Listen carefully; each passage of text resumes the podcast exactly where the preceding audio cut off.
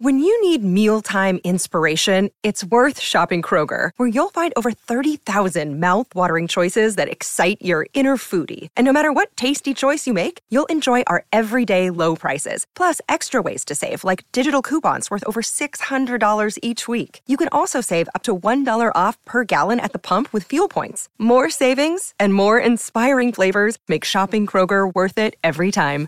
Kroger, fresh for everyone. Fuel restrictions apply. Another day is here, and you're ready for it. What to wear? Check. Breakfast, lunch, and dinner? Check. Planning for what's next and how to save for it? That's where Bank of America can help. For your financial to-dos, Bank of America has experts ready to help get you closer to your goals. Get started at one of our local financial centers or 24-7 in our mobile banking app. Find a location near you at bankofamerica.com slash talk to us. What would you like the power to do? Mobile banking requires downloading the app and is only available for select devices. Message and data rates may apply. Bank of America and a member FDIC.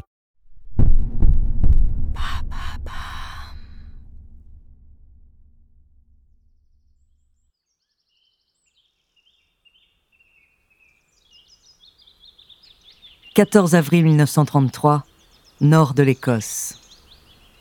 Le ciel est gris au-dessus de la vallée de Glen. À travers la brume, les crêtes des montagnes se dessinent en dentelle autour d'un lac immense.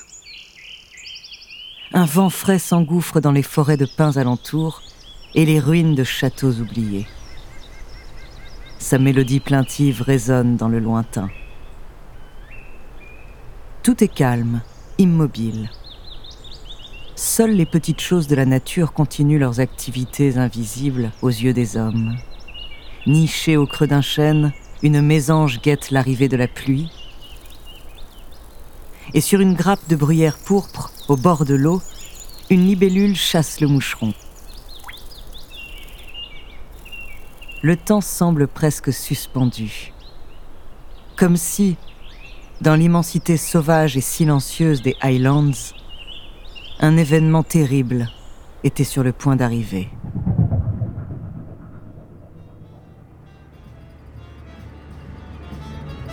En cet après-midi de printemps, monsieur et madame Mackay retournent à l'hôtel local dont ils sont les gérants. Cette virée à Inverness, la capitale de la région, les a épuisés. Ils n'ont qu'une hâte, rentrer au plus vite et se réchauffer autour d'une bonne tasse de thé.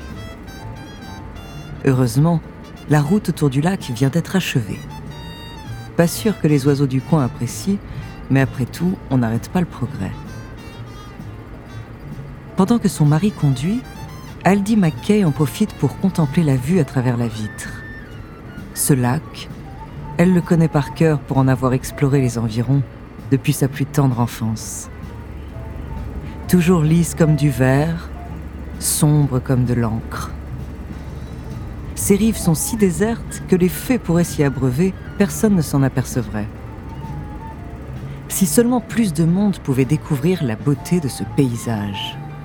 Mais malgré les petites annonces qu'elle fait régulièrement publier dans les journaux, les chambres de son hôtel sont bien souvent vides. Pensive, elle balaie du regard la surface de l'eau. Quand soudain, John, arrête la voiture.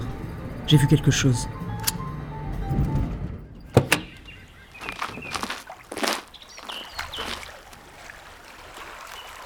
Le spectacle auquel Aldi et John McKay vont assister va les hanter à jamais et défier l'imagination de milliers d'autres visiteurs du lac après eux.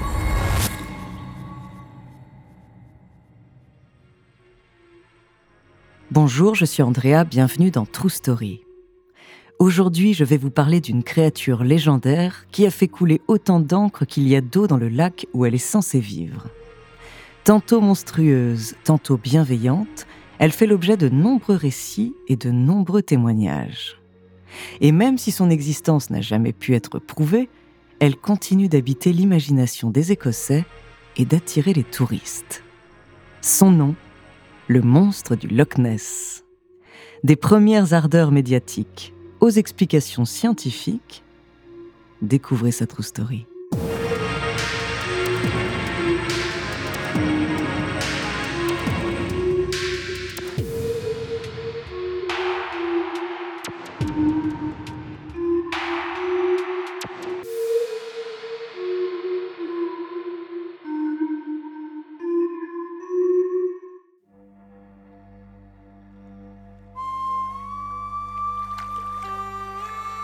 L'après-midi du 14 avril 1933, le couple écossais se tient debout sur la grève du Loch Ness. Le lac s'étale devant eux dans son immensité splendide et inquiétante. J'ai vu quelque chose bouger, John, au milieu du lac. John Mackay est sceptique. Le voyage l'a peut-être fatiguée, elle ne doit pas avoir les idées claires. Mais le visage de son épouse ne ment pas. Ses yeux sont braqués sur l'eau comme deux fusils prêts à tirer. Ce qu'elle a aperçu depuis la voiture l'a complètement sortie de sa rêverie et a fait ressurgir en un instant la méfiance aiguë de l'instinct animal. Il ne l'a jamais vue comme ça. Intimidé par son attitude, il se met lui aussi à scruter la ligne d'horizon. Quelques minutes s'écoulent en silence. Rien, à part le bruissement des arbres et les cloches d'un troupeau de vaches au loin colportées par le vent. Prêt à partir, John jette un œil à la voiture garée derrière eux. Mais à peine a-t-il fait un pas en arrière que son épouse lui agrippe violemment le bras et pointe un doigt tremblant vers le centre du lac. Au loin, le Loch Ness semble frémir. Comme un tissu qui se froisse, la surface se couvre d'ondulations étranges. On dirait que l'eau prend vie, tantôt aspirée vers le fond, tantôt recrachée en petits gestes soudains. Quelque chose est à l'œuvre dans les profondeurs, quelque chose de gros.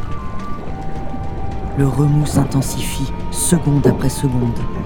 Le lac se met à bouillonner comme une marmite et bientôt des vagues se propagent tout autour en cercle concentrique. Aldi et John se tiennent par la main. La bouche entr'ouverte, ils assistent tétanisés au spectacle de leur vie. Sous leurs yeux, le Loch Ness tout entier est en train de s'agiter comme la mer au début de la tempête. Et à une bonne centaine de mètres d'eux, à travers les trompes d'eau qui jaillissent dans les airs et la brume environnante, il leur semble apercevoir une seconde à peine, mais très distinctement, la queue énorme et flasque d'un monstre marin.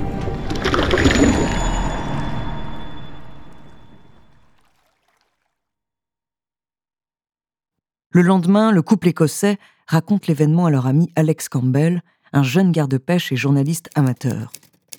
L'histoire est incroyable, et il s'empresse de publier un article dans le journal local intitulé Un étrange spectacle sur le Loch Ness. En quelques semaines, la nouvelle se répand dans les quotidiens britanniques et une vague de touristes afflue dans la vallée de Glen. Coïncidence ou coup de pub de génie, l'hôtel des Mackay affiche bientôt complet. Et à la fin du printemps 1933, la légende du monstre du Loch Ness est lancée.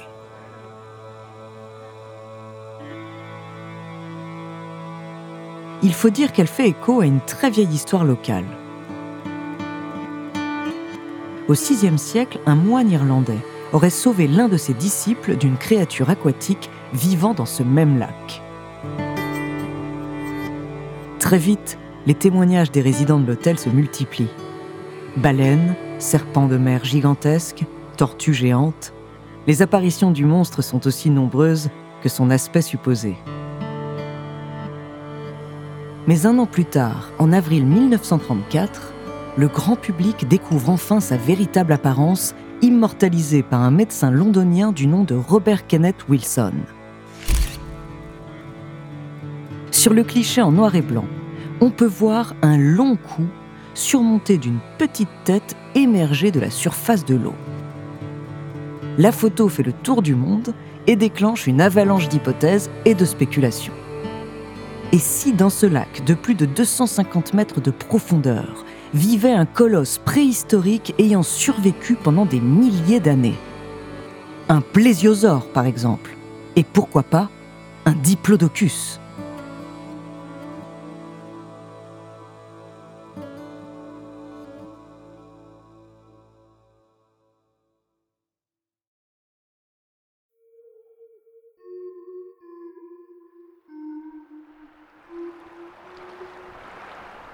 Durant tout le XXe siècle, le Loch Ness est scruté, fouillé, scanné de fond en comble par les scientifiques sans aucun résultat concluant. Il est même établi que la biomasse du lac, 20 tonnes de poissons, serait tout juste suffisante pour nourrir un animal de 2 tonnes, mais loin d'être assez pour répondre aux besoins de plusieurs créatures similaires. Il est strictement impossible qu'une espèce entière puisse survivre dans un tel environnement, à moins bien sûr d'échapper aux lois de la nature et du temps. Et puis Robert Kenneth Wilson finit un jour par révéler que sa photo était un faux, un trucage, un simple jouet en plastique de quelques centimètres placé sur la surface de l'eau. Mais le mythe ne s'éteint pas pour autant. Il fait désormais partie de la vie locale. Les Écossais ont même donné un surnom affectueux à la créature, Nessie, en référence au nom du lac où elle vivrait. Encore aujourd'hui, de nombreux visiteurs affirment l'avoir aperçue. Bien sûr, beaucoup sont des canulars, des buzz éphémères, photomontage à l'appui. Mais qu'en est-il du couple McKay Et de tous les autres à leur suite? Ne pas croire en l'existence du monstre du Loch Ness ne veut pas forcément dire que tous ces prétendus témoins sont des menteurs. Et s'ils avaient vraiment vu quelque chose d'étrange à la surface du lac? Quelques hypothèses peuvent expliquer ces apparitions. D'abord, il y a celle de l'oiseau. Sans bateau, nageur ou arbre à proximité, un simple canard nageant au milieu d'un lac immense, à plusieurs centaines de mètres de distance, pourrait très bien ressembler à une créature marine gigantesque. En l'absence de repères, les témoins auraient tout simplement pu se faire une fausse idée de la taille de l'animal. Si on pense différemment l'échelle, la photo historique du monstre ressemble beaucoup au cou et à la tête d'un volatile aquatique, par exemple. Mais cela n'explique pas les étranges mouvements aquatiques observés par certains. Dans le Loch Ness, il existe un phénomène naturel appelé couche thermique d'inversion. La couche profonde de l'eau est froide et demeure à une température constante, tandis que la couche superficielle varie. Ce contraste peut créer des sortes de mirages, distordre et agrandir ce qui se trouve à la surface, comme des troncs d'arbres par exemple. En 1933, pour construire la route longeant le lac et dégager la vue, de nombreux arbres ont été abattus et sont tombés dans l'eau. Sous l'effet de cette illusion d'optique, ils auraient pu prendre les formes les plus grotesques et les plus monstrueuses. La friction de ces deux couches d'eau à température différente peut également engendrer un phénomène appelé vague sans vent. Un long sillage se crée alors, parfois même à contre-courant, donnant l'impression qu'un animal de grande taille se déplace juste sous la surface.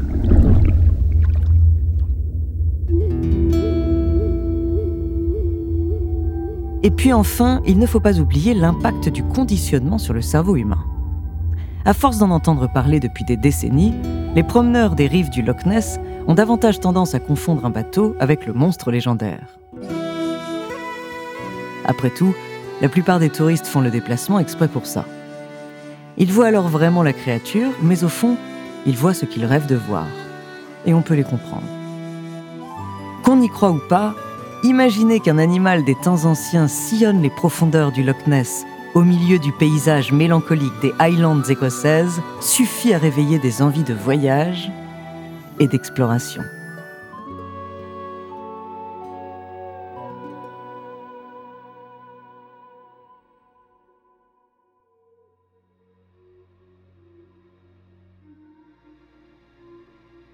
Merci d'avoir écouté cet épisode de True Story, écrit par Ellie Oliven et réalisé par Célia Brondeau et Antoine Berry-Roger.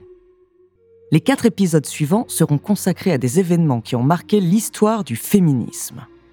Dans le prochain, je vous parlerai d'une grève historique qui a révolutionné les conditions de travail des femmes et bien plus encore. En attendant, si cet épisode vous a plu, n'hésitez pas à laisser des commentaires et des étoiles sur vos applis de podcast préférés.